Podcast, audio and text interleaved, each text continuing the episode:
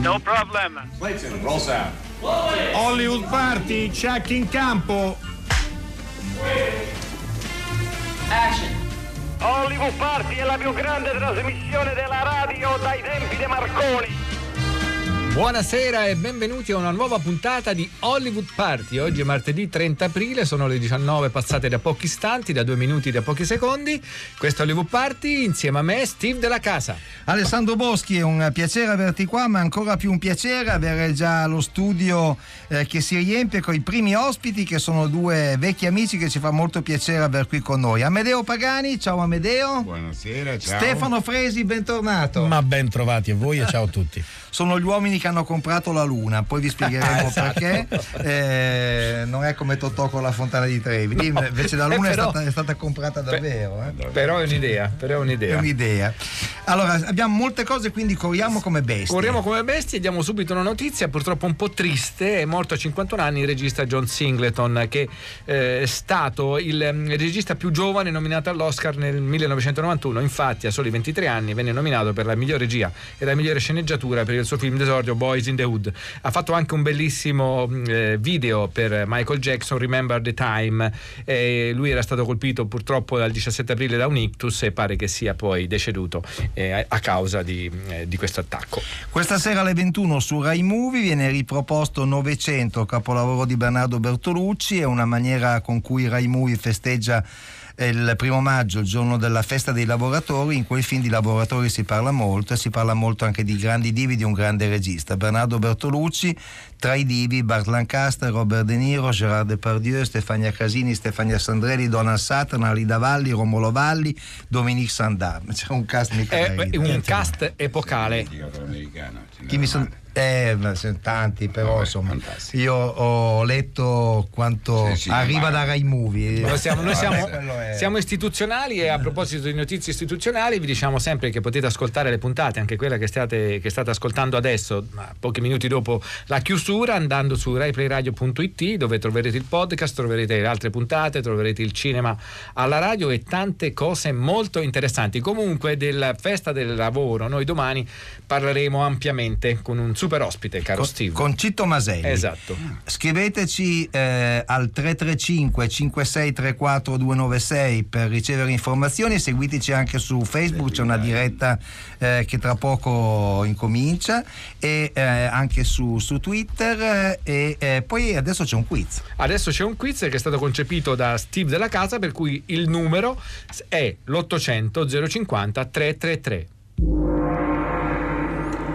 In questo film la mamma non è morta. Allora, eh, il quarto indizio è sulla pagina Facebook, esatto. Quindi ma, ma che succede?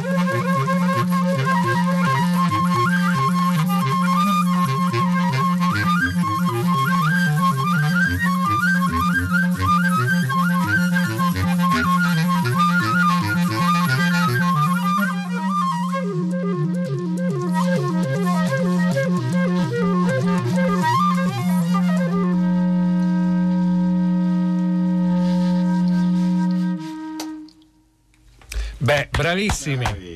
Allora, che cosa è successo? È successo che due uomini e tre strumenti, vale a dire eh, il sassofonista Eugenio Colombo e il clarinettista Marco Colonna, si sono esibiti in un pezzo del quale però io non conosco il titolo. Oggi ce è la dico, giornata. Ce lo dicono loro. Eh, ce lo dicono loro, la giornata internazionale del jazz. Ci sono in tutta la rete, ci sono state delle incursioni appunto tipo questa, e ce ne saranno ancora. E poi ci saranno anche due concerti con Nicole Mitchell e il quartetto Ornette Coleman questa sera. Allora, che cosa ci avete fatto ascoltare? Ecco, si avvicina al microfono. In realtà non ne ho alcuna idea. È un'improvvisazione. Dovrei riascoltarlo e poi so cosa abbiamo suonato. um. E questa era il clarinettista Marco... No, io sono Eugenio Mar... Colombo e sto suonando, ah, ho okay. suonato il flauto, anche se sono... spesso i sassofoni, insomma. Vedi, ci hanno dato delle indicazioni Soni. false e tendenziose. Rai Movie di nuovo. Sono sempre la colpa sempre di Rai Movie. L'assente è il colpevole. Va bene, allora quindi questa era una cosa ispirata, non so, ispirata alla luna. Ispirata alla luna, dubbio. Ecco. E perché Grazie. Steve Della Casa è ispirata alla luna? È ispirata alla Luna perché eh, L'uomo che comprò la Luna è appunto il film che stiamo per presentare, il film di Paolo Zucca, che è stato presentato al Festival di Roma, che ha, ha tra i suoi produttori Amedeo Pagani e eh, tra i suoi interpreti Stefano Fresi, uno, uno Stefano Fresi cattivissimo, che fa l'agente segreto, che organizza eh, ogni tipo di nefandezza. Diciamo, del film si può raccontare ben poco, anche perché è un film che è tutto da vedere più che da, più che da raccontare, perché il raccontato sì. si banalizza. Insomma, diciamo, io mi, mi spingo fino a un certo punto, poi mi dite voi se, uh, se va bene. Allora, succede che a un certo punto due agenti segreti dei servizi speciali, insomma, che sono sì. per l'appunto uh, Stefano Fresi e Pannofino, eh, sono eh, incaricati di trovare un sardo che ha probabilmente comprato la luna. Eh, la cosa non viene spiegata, loro però devono addestrare, e lo faranno utilizzando uno straordinario eh, Benito Urgo, eh, devono addestrare un, uh, un ragazzo A, eh, a ritrovare le sue origini sarde, perché solo con una forte, un forte tasso di sarditudine potrà finalmente scoprire cosa succede. Cosa avverrà nel finale non ve lo sveliamo, perché eh veramente no. è una sorpresa, eh no. però insomma mi sembra che pos- possa dare un po' il segno del film. Sei, che sei però promosso, è, è una fiaba, no? Possiamo dire una fiaba, però non è una anche fiaba nera, tanto eh? da ridere, è una fiaba eh, realistica. Eh, certo. Amedeo Pagani, dici un po'. No, perché secondo me che c'è un crinale in cui t- tutto è possibile. In realtà si può comprare la Luna, o si poteva comprare fino al millenovecentosessantacinque, perché la Luna era res nullius di tutti. Certo. Tant'è che quando lui, perché è un pescatore che ha promesso la, per sposare una ragazza, ha promesso la Luna, come fanno molti stupidi uomini, a lei però, che lei è sarda e pretende la riscossione della promessa. Allora lui va dall'avvocato e l'avvocato diceva al catastro, lui è andato al catastro, il catastro naturalmente ha detto, ecco, zicca, una firma è finita. A quel punto gli americani sono furibondi, come la Luna è nostra, se Nato Armstrong è nostra, e mandano la quinta armata, e qui incomincia il film. Quindi Possidio qui è Possidio, quindi eh noi sì, abbiamo preso possesso, quindi la, la, necessariamente certo, certo. È, è guarda nostro. Che fino al sessantacinque, dopo è venuta una convenzione internazionale di cui Stefano è maestro, in cui si, non si può per una legge internazionale acquisirla in via, nessuna nazione può, però individualmente ancora si potrebbe, nessuno gliene frega niente di comprare la Luna, salvo chi è innamorato ovviamente della moglie, certo. della promessa, i, i sciocchi di cui parlavi prima. Eh beh sì. Allora però se poi ti lacci con la donna, vai legalmente a dividere la Luna, diventa eh, un, casino. un casino gli avvocati eh, non ne sanno niente, meglio di no.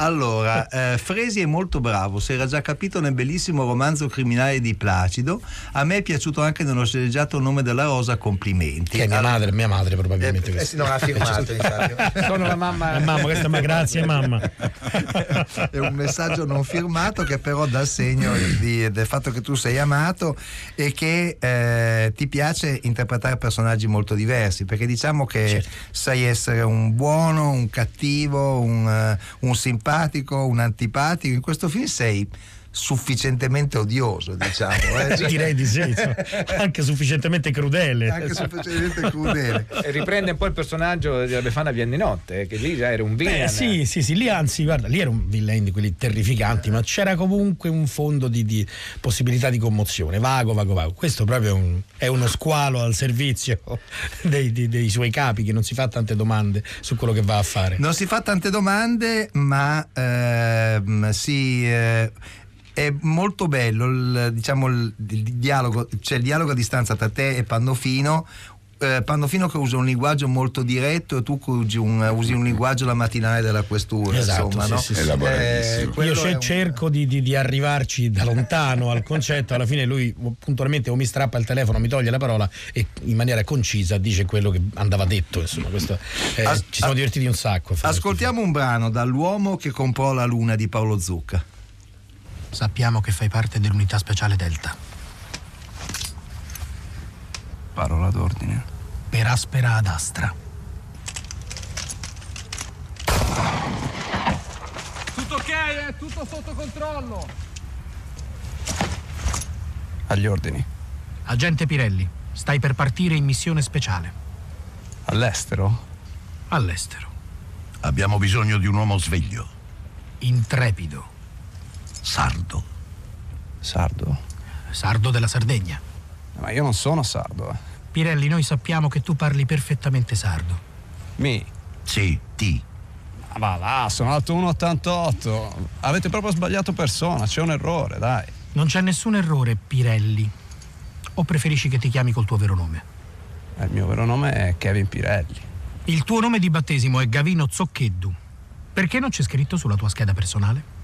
Ma perché pensavo che non fosse una cosa importante, dai, in fondo che cos'è un nome? Eh? Il tuo è un reato da corte marziale. Falso ideologico, occultamento di identità non autorizzata, omissione, depistaggio e mistificazione aggravata. Allora, Pirelli, lo sai parlare il sardo, sì o no? Eia. Secondo indizio, dovete telefonare all'ottocento zero cinquanta trecentotrentatré. Ricordatevi che il quarto indizio è già sulla pagina Facebook. Il secondo indizio dice che in questo film la penna macchia il quaderno. Potremmo dire, Stefano Fresi e Francesco Pannofino, tra l'altro, ma che effetto fa lavorare con un attore che ha anche una grandissima voce? Beh, innanzitutto è, è, è scuola, perché insomma lavorare con Pannofino, che ha un controllo della voce mh, imbarazzante, è sempre motivo di crescita per, per chi ci lavora. Poi c'era già un'amicizia precedente che si è consolidata in questo lavoro, quindi siamo stati benissimo. Poi in Sardegna è tutto più bello, perché l'amicizia è suggellata da un ottimo vino, da una meravigliosa bottarga, da... e poi eravamo circondati da persone straordinarie, fra cui quest'uomo qui accanto, Paolo Zucca, che è un, un poeta visionario che incanta con quello che dice. Io lo trovo una delle persone più divertenti con cui abbia mai avuto a che fare. Sarda, eh, io sono di origine sarda. Ah, sei di origine sarda? Sì, sì, sì. Okay. I colori sono un po' vichinghi perché mamma è trentina, ma... ma si percepisce comunque che questa atmosfera data anche proprio dalla terra viene proprio fuori. Quello però che volevo dire anche è che tu e Pannofino sembrate un po' i Blues Brothers della Sardegna, eh? Sì. Anche perché... sì, più che altro sembrano due Belushi, più che due. I Blues Brothers sembrano. Manca il Croid. Esatto, manca il Croid. Ce lo siamo diviso in un pasto. Messaggio al tre tre cinque cinque sei tre quattro due nove sei, eh, in questo caso non credo sia la mamma, perché dice: che voce stupenda Amedeo, complimenti, fai rabbrividire le donne. Per far rabbrividire è un po' ambiguo, però. Sono soddisfattissimo. Hai un futuro. Allora, nel film la voce che avete appena sentito, quell'accento così fortemente lombardo, è di Jacopo Culling, che è il, l'attore che c'era già nell'Arbitro di Zucca, c'era in, c'era in altri film, e, eh, ed è sulle sue spalle che eh, corre la maggior parte del, del film. Ora ehm, mi piacerebbe sapere da, da Stefano Fresi, sì, qualcosa in più sul tutta la, le dinamiche attoriali dei film, perché insomma eh, c'è un, uh, un cantante che ha avuto un suo momento di fama appunto come cantante, Benito Urgo, c'è Angela Molina che ha un, uh, un ruolo straordinario e sognante, che fa sognare, eh, ci siete voi due che fate Belushi e Belushi e c'è Cullin che fa un, un sardo che parla lombardo, insomma, quindi c'è Lazzaro Ristoschi. e c'è anche giusto Ristovski che fa il pescatore, no? Quindi c'è un mélange di eh, come dire, di lingue, di atteggiamenti eh, che che è molto importante per, la, per l'economia del film. Assolutamente, ma è, è proprio per questo motivo, per questo tipo di, di, eh, di mancanza di omogeneità attoriale serve poi il, un occhio che sappia mettere tutto insieme e creare l'insalata perfetta, e, e Paolo in questo è, è incredibile, perché ha questa, sceglie gli attori proprio in base a ciò che di loro lo colpisce, perché vede in loro la, la, le potenzialità più che le qualità. Non è che dice mi piace come fai questo, intuisco come potresti fare quello che mi serve, certo. e, e fa un lavoro sugli attori secondo me straordinario. Jacopo è eccezionale, da David in questo film, a mio modesto parere, io lo voterò a mani basse proprio. Ha fatto un lavoro in questo film straordinario, eh beh sì, anche sì, un, una trasformazione, trasformazione linguistica, trasformazione fisica, sì, l'atteggiamento cambia, ma anche a mille registri, anche l'anima cambia. È strepitoso, veramente bravissimo. Amedeo Pagani, tu hai prodotto il film insieme a Nicola Giuliano, ehm, ci dici com'è stato il pitch di questo film? Cioè, com'è che ti hanno spiegato il, la prima volta che ti hanno parlato di questo, di questo film? Com'è che ti hanno riassunto in quelle famose no, no, no, trenta è, secondi? Non è avvenuto così. Non è avvenuto così, allora no, dimmi, no. Dimmi. Io ho già fatto con Paolo l'arbitro. Certo, questo lo so. E Paolo eh, già da allora era diventato Paolo Zucca, Paolo sì. Zucca era diventato un amico caro, personale, insomma, quando viene a Roma viene da me, eccetera. E quindi si parlava cosa facciamo adesso.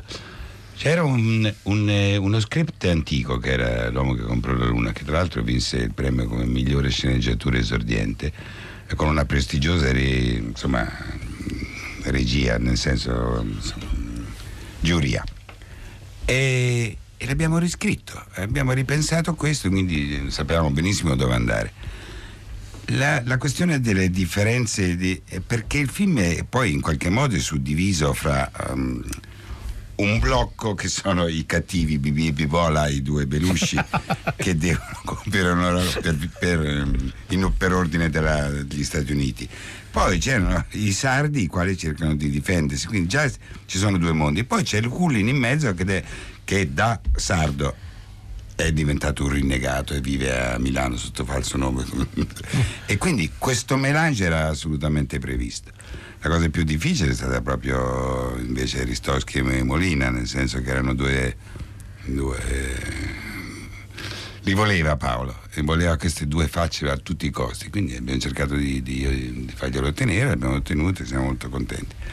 Ma il film, guarda, sta avendo un tale successo che mi parlava oggi il distributore sardo che diceva che siamo ai livelli di Zalone. Sì, sì, in Sardegna ha fatto sì. quasi quattrocentomila euro sì. nei primi giorni sì. di uscita. Con dieci copie. Con dieci copie, sì. quattrocentomila, c'è cioè la media copia più alta di, di Avatar. Eh, sì. Sì, o, di, o di Avengers. O di Avengers. Neanche se li ha comprati... cinquemilaquattrocento di media copia, adesso siamo a quattromilaquattrocento. Neanche sì. se li comprava tutti la mamma di Stefano Fresi. Eh, anche se no, perché comunque un centinaio li ha presi, perché poi cioè, gran parte della mia famiglia in Sardegna ha partecipato. Ecco, da, dal punto di vista tecnico, secondo me Zucca ha una caratteristica eh, che è quella di disporre l'immagine in una maniera quasi analitica, perfetta, che non è fredda, ma riesce comunque a valorizzare tutta, tutta l'inquadratura. E questa è una cosa che si percepisce molto, secondo me. È già un regista ai primissimi film, ma ha già uno stile...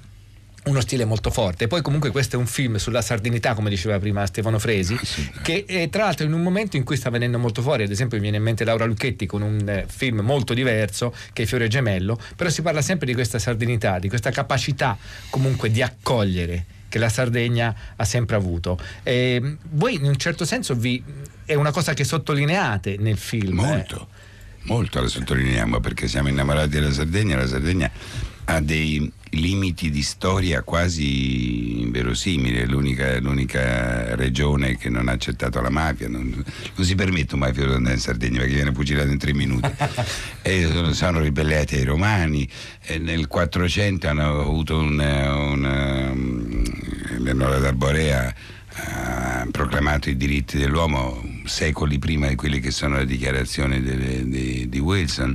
È, è una, una, una terra molto molto strana. Adesso un vostro collega Frua pensa che sia l'Atlantide, io non credo, però, però è, è veramente qualcosa di molto particolare. Dunque noi tra l'altro abbiamo anche un personaggio che, come sapete, si chiama Efisio Mulas, che in Lo Tempore era anche protagonista ehm, di una questione in onore di, di Luigi Zampa. Quindi insomma Hollywood Party ha dei legami molto forti con, eh, con la Sardegna. Ascoltiamo un'altra clip dal film. Io qui, il cinghiale lì, grosso come un bufalo. Pum! L'ultimo pallettone. Ma mica si è fermato. Continua a correre verso di me, dritto come un treno. Per fortuna lì c'era un albero. Altrimenti mica sarei qui a raccontare. Pallacanova. Eh, certo deve non essere. È finita. Sono lì che aspetto che il cinghiale vada via. Ma lui è sempre lì. Passa un'ora, due ore, tre ore. Arriva la notte e lui è sempre lì. Lo sai cosa ho fatto? Mi sono messo a gridare. Oh! E si sente dall'altra parte del monte. Oh! Ecco. E il cinghiale, tu, gira la testa. Allora continua a gridare più forte. Oh, oh, oh. E il cinghiale gira da una parte, gira dall'altra, gira da una parte, gira dall'altra. A un certo punto la testa, pum, per terra. Per la legge del fil di ferro, che più lo pieghi e più si spezza.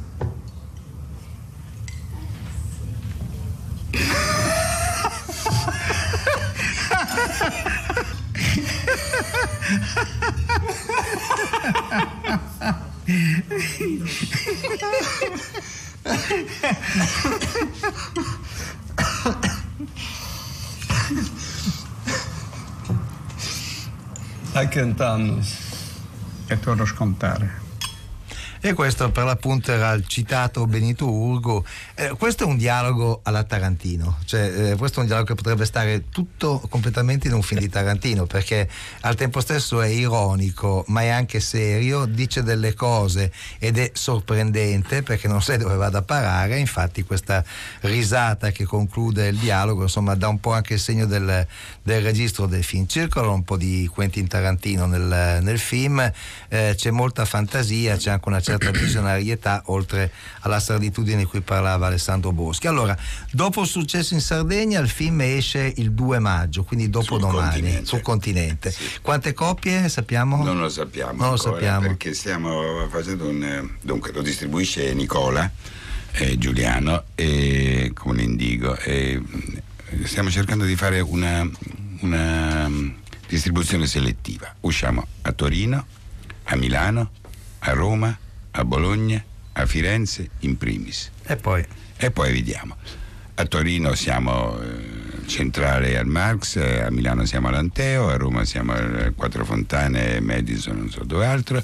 Insomma, belle ah, sale, sale bene, giuste. Bene, bene. E devo dire che mh, talmente violento l- l- l'impulso che, che ci danno gli incassi della Sardegna che ci stanno richiedendo molte, molte coppie, sì. Dai Stefano Fresi, allora preparati, dovrei fare il giro promozionale.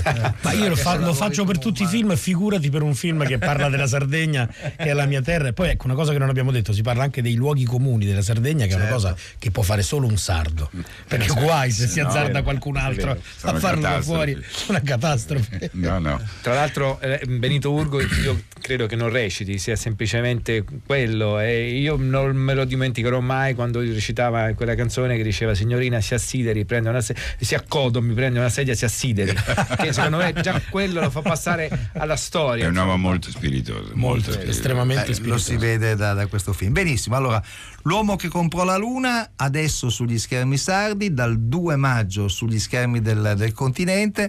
Grazie a Stefano Fresi, grazie a Amedeo Pagani. Benedetto, grazie, grazie a voi, voi andate al cinema. Piacere. Andate al cinema, mi raccomando, e provate anche a rispondere al quiz. Il numero per rispondere al quiz è sempre quello, il numero verde, ottocento zero cinquanta trecentotrentatré. Allora, ricapitoliamo. In questo film la mamma non è morta. In questo film la penna macchia il quaderno. L'indizio bonus che è sulla pagina Facebook dice che in questo film il regista è un esordiente, mentre l'indizio l'ultimo, quello decisivo, vi dice che in questo film il personaggio esordisce e vivrà per altri sedici anni.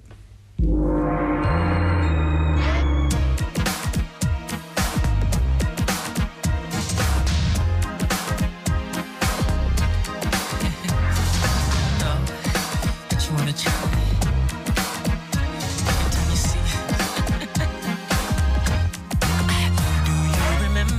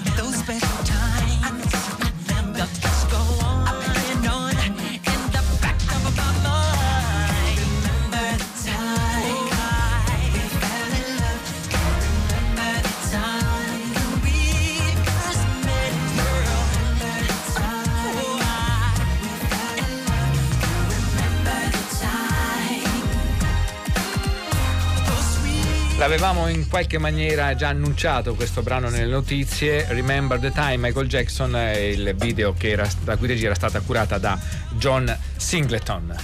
E adesso parliamo di un regista che per tutta la sua vita è stato al centro di eh, pareri diametralmente opposti, chi lo odiava e chi lo amava, chi lo detestava e chi lo, rit- lo riteneva un genio. Probabilmente la verità sta un po' in entrambe le componenti, perché è un personaggio veramente estremo che però ha filmato alcuni dei film più importanti tra gli anni sessanta e gli anni settanta e ha avuto una biografia veramente notevole. Il titolo del libro a lui dedicato è Passeggeremo ancora tra le rovine del Tempio, il cinema, la memoria, la morte, l'ultima conversazione con Gualtiero Jacopetti. Lo hanno scritto insieme Franco Prosperi, che con Jacopetti a lungo ha lavorato, eh, e insieme a lui c'era Stefano Loparco, che è al telefono con noi. Stefano, buongiorno. Sì, ciao, buongiorno Stefano. A tutti. Buongiorno, ciao a tutti e ciao agli ascoltatori. Senti... in realtà stavo pensando che sei stato benevolo a dire amato odiato, perché in realtà era solo odiato. L'odio è stato di gran lunga più grande dell'amore, ma va bene, insomma. Vabbè, comunque purché se ne parli. Senti Stefano, sì, dici intanto come è nato questo incontro e qual è la cosa sì. che ti ricordi di più e con maggior affetto. Sì, accade questo. Io a ottobre dello scorso anno ero da Franco, Franco Prosperi, a, per un'intervista di davvero. Stavo curando un libro eh, tratto da un loro film, Addio Zio Tom, eh, che è un, un l'ultimo, libro... l'ultimo diciamo della, della serie, uno degli ultimi della serie sì. di quei mondo movie che mm. cominciano con Africa Dio e Mondo Cane e che sì. suscitarono polemiche all'epoca con accuse di ogni tipo. Sì, questo diciamo era un'opera di fiction, in realtà una ricostruzione certo. storica sul contesto della schiavitù in America dell'Ottocento, e certamente comunque è stato un ginepraio di polemica che ha coinvolto tutta la critica del mondo, tant'è che dopo quel film lì Franco e Gualtiero faranno un solo grande film al Mondo Candido che andrà malissimo. Dicevo, ero quindi lì per un'intervista a Franco per questo libro che peraltro uscirà a settembre per Gremese Editore, Addio Zio Tom, e in quella circostanza Franco, dopo ore insomma di, di, di, di, di chiacchiere fa di noi, insomma dopo l'aver parlato per ore, mi fa leggere uno stralcio che aveva scritto nel contesto della morte di Gualtiero, insomma di molti anni prima. Mi fa leggere alcune righe, io rimango profondamente turbato, eh, perché rimango turbato? Rimango turbato perché sono eh, pagine, erano pagine, all'epoca era solo una bozza, scritta peraltro per lui, non con velleità di pubblicazione, cioè, erano pagine di profonda verità, insomma, è difficile trovare un uomo che riesce a essere così vero con se stesso innanzitutto. Allora gli ho proposto, Franco, insomma, lavoriamoci e facciamo diventare una pubblicazione. E Franco mi ha risposto subito, e a chi interessa? A me, gli ho detto, è importante, anche io sono importante. E quindi Franco mi ha detto, Stefano, guarda, mi fido di te, faccio come se tu fossi Gualtiero, con Gualtiero ho sempre fatto così, occupati tu della parte, diciamo, tecnica realizzativa, e io metto a disposizione le mie competenze. E così è stato, ho preso, diciamo, queste pagine, le ho riunite, le ho dato una forma ed è nato Passeggeremo ancora tra le rovine del Tempio. Senti Stefano, um, al giorno d'oggi un film di questo genere come lo verrebbero definiti? Si parla molto di cinema realtà, lì in realtà un, una definizione di questo genere eh, era, sarebbe possibile, oppure c'erano delle esasperazioni che portavano un po' da un'altra strada? Ma insomma io credo che la, cinema, la cinematografia di Gualtiero e Franco, e va citato anche Paolo Carrara che è stato un cofondatore con Mondo Cane di questo tipo di cinema, e sia per forza contestualizzata in quegli anni. Eh, antropologicamente eh, gli italiani, insomma, i, diciamo, chi andava al cinema era molto differ- diverso da, da, dall'uomo di oggi che è avvezzo a tutto di più. Quindi è un cinema irripetibile a mio avviso. E Gualtiero, Franco, eh, cito Paolo perché è stato assieme a loro appunto in Mondo Cane in altri film, hanno avuto diciamo l'intelligenza, l'intuito di eh, stupire gli italiani andando a cercare fatti della realtà che ancora non erano conosciuti. In questo senso oggi insomma il mondo è conosciuto, è diventato piccolo, è diventato, tanto che si parla di società mondo, all'epoca no.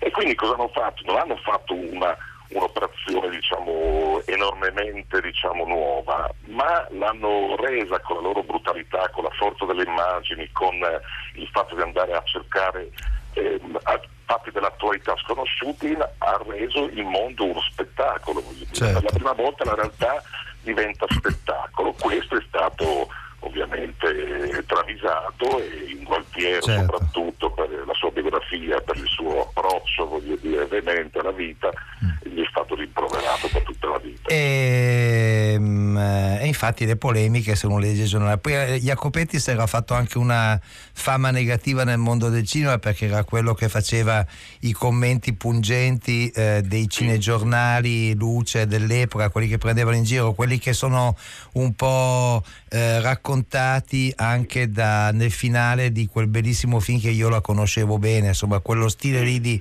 commento del cinegiornale era tutto filmato da Gualtiero Jacopetti, che con questo sicuramente non si è fatto degli amici. Ascoltiamo insieme un brano di uno dei film eh, di cui si parla in Il cinema, la memoria, la morte, l'ultima conversazione con Gualtiero Jacopetti. Questo film appunto è Mondo Cane. La coltura dei maiali è forse ancora più sommaria dell'esecuzione. Da queste parti cuocere un maiale significa produrgli sì e no qualche leggera ustione. Il ventre delle carogne è ancora gonfio di interiora, ma i selvaggi della Nuova Guinea non badano a certe formalità. La fame non concede proroghe al gran momento in cui i capi tribù annunciano che finalmente, dopo cinque anni di attesa, il pranzo è servito. Qualcuno si è ricordato dei bambini e ha rinunciato a mangiare le vesciche. Forse anche il gioco del calcio è un istinto antico come quello della fame.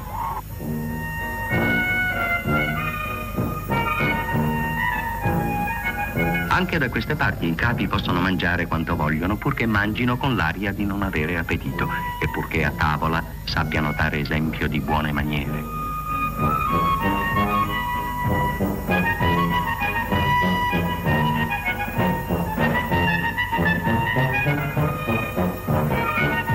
Oltre ai capi tribù, anche i cani godono di un trattamento di favore. Forse si tratta di un sentimento gentile, imprevedibile fra tanta barbarie, e allora saremmo felici di averlo scoperto.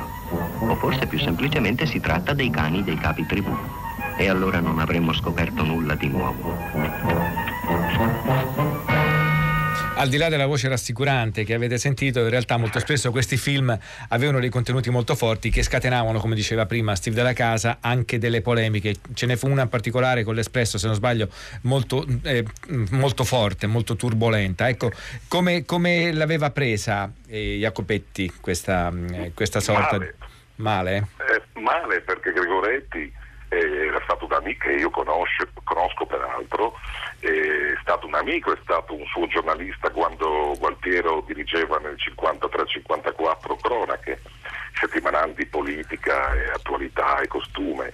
E Gualtiero, dicevo, era direttore, e Carlo era un, un giornalista, e negli anni gli è diventato amico. Peraltro, cosa che pochi sanno, in Mondo Cane anche Carlo Gregoretti avrebbe dovuto essere dentro al progetto, per, per almeno due mesi ci ha lavorato, poi ha lasciato perché lavorava all'Espresso. Accade che poi nel sessantacinque si trova, ehm, Gualtiero si trova Carlo Gregoretti dall'altra parte della barricata, nel senso che il grande accusatore di Gregoretti dei falsi di Africa Dio, campagna poi portata avanti dall'Espresso per mesi, era proprio Carlo Gregoretti. Eh, quindi sono cose che succedono.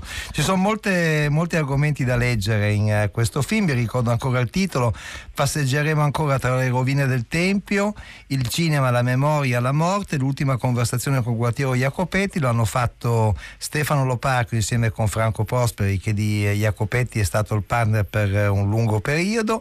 Sono settanta pagine al prezzo di otto euro, edizioni Il Foglio nel duemiladiciannove. Grazie mille a Grazie, Stefano. Stefano Loparco per aver ci raccontato eh, Gualtiero Jacopetti. Ciao.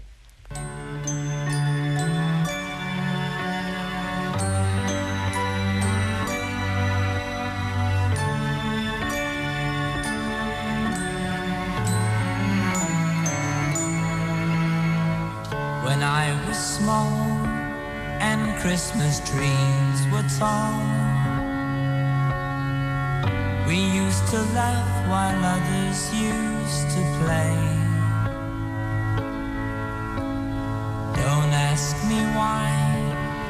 time has passed us by. Someone else moved in from far away. Now we are tall and Christmas trees are small,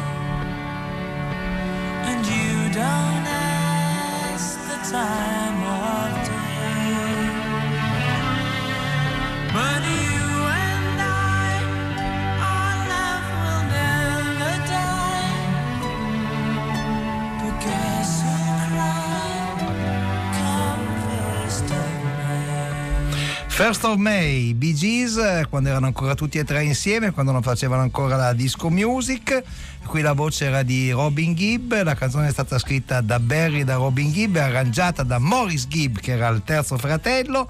E First of May, il primo maggio, domani il primo maggio ci sarà una puntata speciale col grande Citto Maselli e con, eh, con tante sorprese. Questa canzone comunque era anche in Compagni di scuola di Carlo Verdone. Tutto si tiene, e tra poco uscirà, forse è già uscito, un D V D per la Vigo Edizioni, eh, La Cambiale, il film di Camillo Mastrocinque, divertentissimo, divertentissimo, con Totò, Peppino, un sacco di attori, sono vari episodi che si intersecano, e protagonista di uno di questi episodi è l'ospite che abbiamo al telefono, Gina Rovere. Benvenuta Gina. Ciao, buonasera a tutti. Buonasera quanti. Gina Rovere. È un piacere, avete una bellissima voce, è un piacere parlarvi. È un piacere ascoltare chi ha tante cose da raccontarci. Quel film eh. era diretto da Camillo Mastrocinque, era uno di quei film che si faceva in fretta e furia, esatto. ma che poi si, i risultati sono strepitosi ancora oggi, un film eh, che fa sì, molto beh, divertente. C'era, c'erano degli attori fantastici e c'era un clima meraviglioso. Senti, ma il tuo personaggio, che era molto curioso, era quella di una um, ragazza che veniva in qualche maniera colpita dove nessuno avrebbe dovuto colpirla col fucile. Era la Lola Capponi. Es- esatto. Il personaggio della Lola Capponi, che era una ragazza di vita, insomma. E c'era Peppino e, e Totò, che praticamente gli dovevo fare da testimoni. Esatto. Tra l'altro. Loro. Per cui io avevo preso le, le, le pallottole in quel punto dove nessuno vorrebbe essere colpito, dove non batte e, il sole, esatto. E loro cercavano un testimone, insomma, per, per, per, per cose loro, per cui io venivo scritturata per fare questo, questo ruolo simpaticissimo. Senti Gina, tra la sì. tua sterminata sì. filmografia, perché veramente hai fatto tantissimi film, oh mamma, vedo che nel millenovecentosettanta tu hai partecipato anche a Comma ventidue di Mike Nichols. Ma lo sai eh, che adesso stanno facendo una serie prodotta, diretta e interpretata da George Clooney? Eh, lo so, lo so. Guardi, quello che mi è successo lì nel settanta credo che sia stato il più bel regalo che la vita mi ha dato, perché un'attrice italiana così, con belle speranze e tutto, venire trasportata a Hollywood in un film meraviglioso dove c'erano centosettantacinque attori, guardi, è una cosa incredibile, e il regista un premio Oscar, era il sogno più bello che un'attrice potesse avere, per cui arrivata a Hollywood nel più grande, credo uno dei più grandi alberghi del mondo, l'Hotel Roosevelt, con un, un, una stanza e una scala che scendeva in piscina, e, e davanti all, all'hotel c'era il Sunset Boulevard con tutte le stelle dei grandi attori, e di fronte all'hotel c'era il, il teatro cinese dove c'erano tutte le impronte, certo, degli attori. Era il sogno più grande che una giovane attrice potesse avere, tant'è vero che io camminavo sul Sunset Boulevard a piedi e in dialetto romanesco parlavo a me stessa e dicevo: oggi ma stai sicura che sei ricca, stai qua? E poi dicevo: ma sì sì, sto proprio io. Moglie, mandò una fotografia a papà, perché, perché per me la cosa più bella era poter far vedere a mio padre dove era arrivata sua figlia, capito? Perché mio padre mi adorava e io volevo avere il massimo da dare a mio padre e mia madre. Tant'è vero che poi la società che mi aveva accolto lì a Hollywood, era la Paramount, mi offrì un, un contratto di otto anni che io rifiutai, perché volevo essere importante a casa mia, perché devo far vedere ai miei che ero diventata importante, capito? Certo. Per cui c'è la mia gente da allora che ancora si strappa i capelli.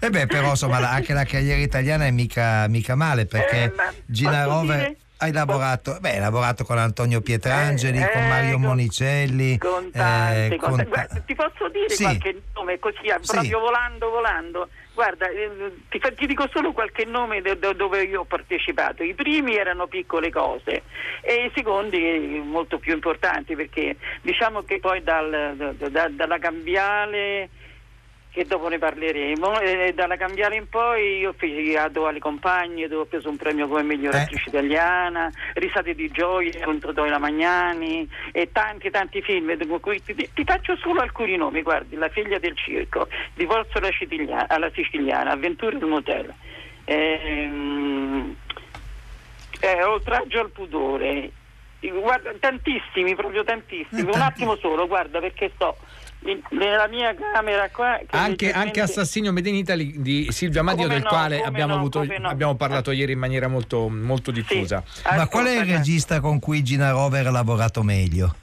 Ma ho lavorato con tutti bene, perché io ho un carattere uno, molto negro. Uno in particolare? Ma sai, con Pietrangeli, che mi ha voluto beh. assolutamente per A due le compagne, eh. però con tutti ho lavorato bene, guarda, perché essendo una, una persona spiritosa, eh, stavo a tutti gli scherzi, capito? Per esempio, per esempio i motorizzati, gli amanti latini, il morbidone, l'uomo mascherato, Giamestonto operazione uno, Giamestonto operazione Buzzanca, due, sì, con Lando Buzzanca, sì, sì. Assassino in Italy, Come inguaiamo l'esercito con Lucio Fulci, poi Sugar Cold con Franco Grimaldi, Una sporca faccenda, Dio perdona io sì, no, sì, ecco questo molto. qui Dio, e, Dio e... perdona io no è stato il primo film di Terence Hill e, e Bud Spencer insieme, sì sì, la, il loro primo grande film, successo. Il primo film dove ha avuto un grande successo, certo. lui, poi e... Squillo, Colpo di Sole, sì. co- e Comma ventidue è stato fatto nel settanta. Senza dimenticare Colpo Gobba l'italiana di Lucio Fulci. Gina, eh, poi, grazie, eh. devi venirci a trovare qui a Via Asiago, perché Senti, vogliamo fare senz'altro. una puntata intera insieme a te. Senz'altro, voglio dirti solamente una cosa e poi vi lascio.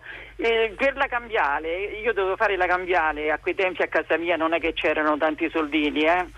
Non voglio dire che c'era la fame. Io ma la Cambiale faceva... andava bene, insomma. Papà faceva il camionista, quando mi dissero che avrei dovuto lavorare per la Cambiale ero felicissima e mi dissero: guardi, la chiameremo un giorno prima della lavorazione, va bene? La sera de, prima di andare a lavorare mi venne un febbrone che non vi dico. Io preoccupatissima, perché mi servivano quei soldi da portare a casa, telefonai al dottore e dissi: dottore, senta una cosa, ma se mi via la polmonite, quanto, quanto, quanto mi, mi costa? Quanto posso spendere? Ce la faccio con questi soldi? Che... e gli dissi la cifra che mi avrebbero dato, no? Il dottore mi disse: non ti preoccupare, Gina, puoi fare tre polmoniti con quei soldi. Anche la polmonite ha un suo costo. Hai capito? Eh sì, perché io devo dai soldi a casa, eh certo, eh certo. Grazie, ciao, Gina. Gina. Ciao Gina, ciao ciao ciao ciao. Allora, credo che qualcuno abbia indovinato il tuo Abemus quiz. Vincitore, chi sei vincitore? Pronto? Pronto, vincitrice, Pronto, chi sei? Sono Chiara. Da dove chiami, Chiara? Oderzo, in provincia di Trento. Ah, Oderzo, certo, Oderzo. Avevo, non avevo capito bene. Allora, qual è il film che pensi di aver indovinato? Uh, direi I quattrocento colpi di Truffaut. E eh certo, perché lui dice che la mamma è morta per evitare la punizione, quello, ma finisce male. Quello è stato. Il suo compagno di scuola macchia il quaderno e strappa le pagine una dopo l'altra. e, e l'esordio di Antoine Duanel come protagonista, resterà fino alla Moulin-Fruit nel settantacinque, ed è anche l'esordio di Truffaut. Oh, continua a sentirci, eh, ascolta. Ascoltaci sempre. Ma lo farò senza dubbio. Grazie. Mi sembra una situazione adatta, posso permettermi di sì? salutare tutti gli amici e i soci del circolo cinematografico di Oderzo, di cui ma c'è, c'è lo facciamo anche noi, lo eh, facciamo. Il circolo Pizzuti è una realtà di qualità nel nostro territorio, quindi insomma sono circolo particolarmente Piz... orgoglioso. Circolo Pizzuti, sempre ciao. piaciuti. Ciao, ciao, ciao, ciao, ciao, ciao. Allora, chi ha fatto questa trasmissione velocissimi: Francesca Levi, Maddalena Agnisci, che sono le nostre curatrici, Luca De Ioris, che ci ha mandato in onda, Massimiliano Bonomo, Riccardo Morese, Enrica Favaro, Stefano Fresi, Amedeo Pagani, Stefano Loparco, Gina, Ravaro, Gina Rovere e Steve Della Casa. Non chiaro Alessandro Boschi. Adesso c'è Dry Groschen, cioè Tre Soldi, e subito dopo Italia-Romania in viaggio con le badanti di Flavia Piccinni. E poi dopo c'è Andrea Penna. Eh beh, Andrea Penna non si sfugge. Ah, ma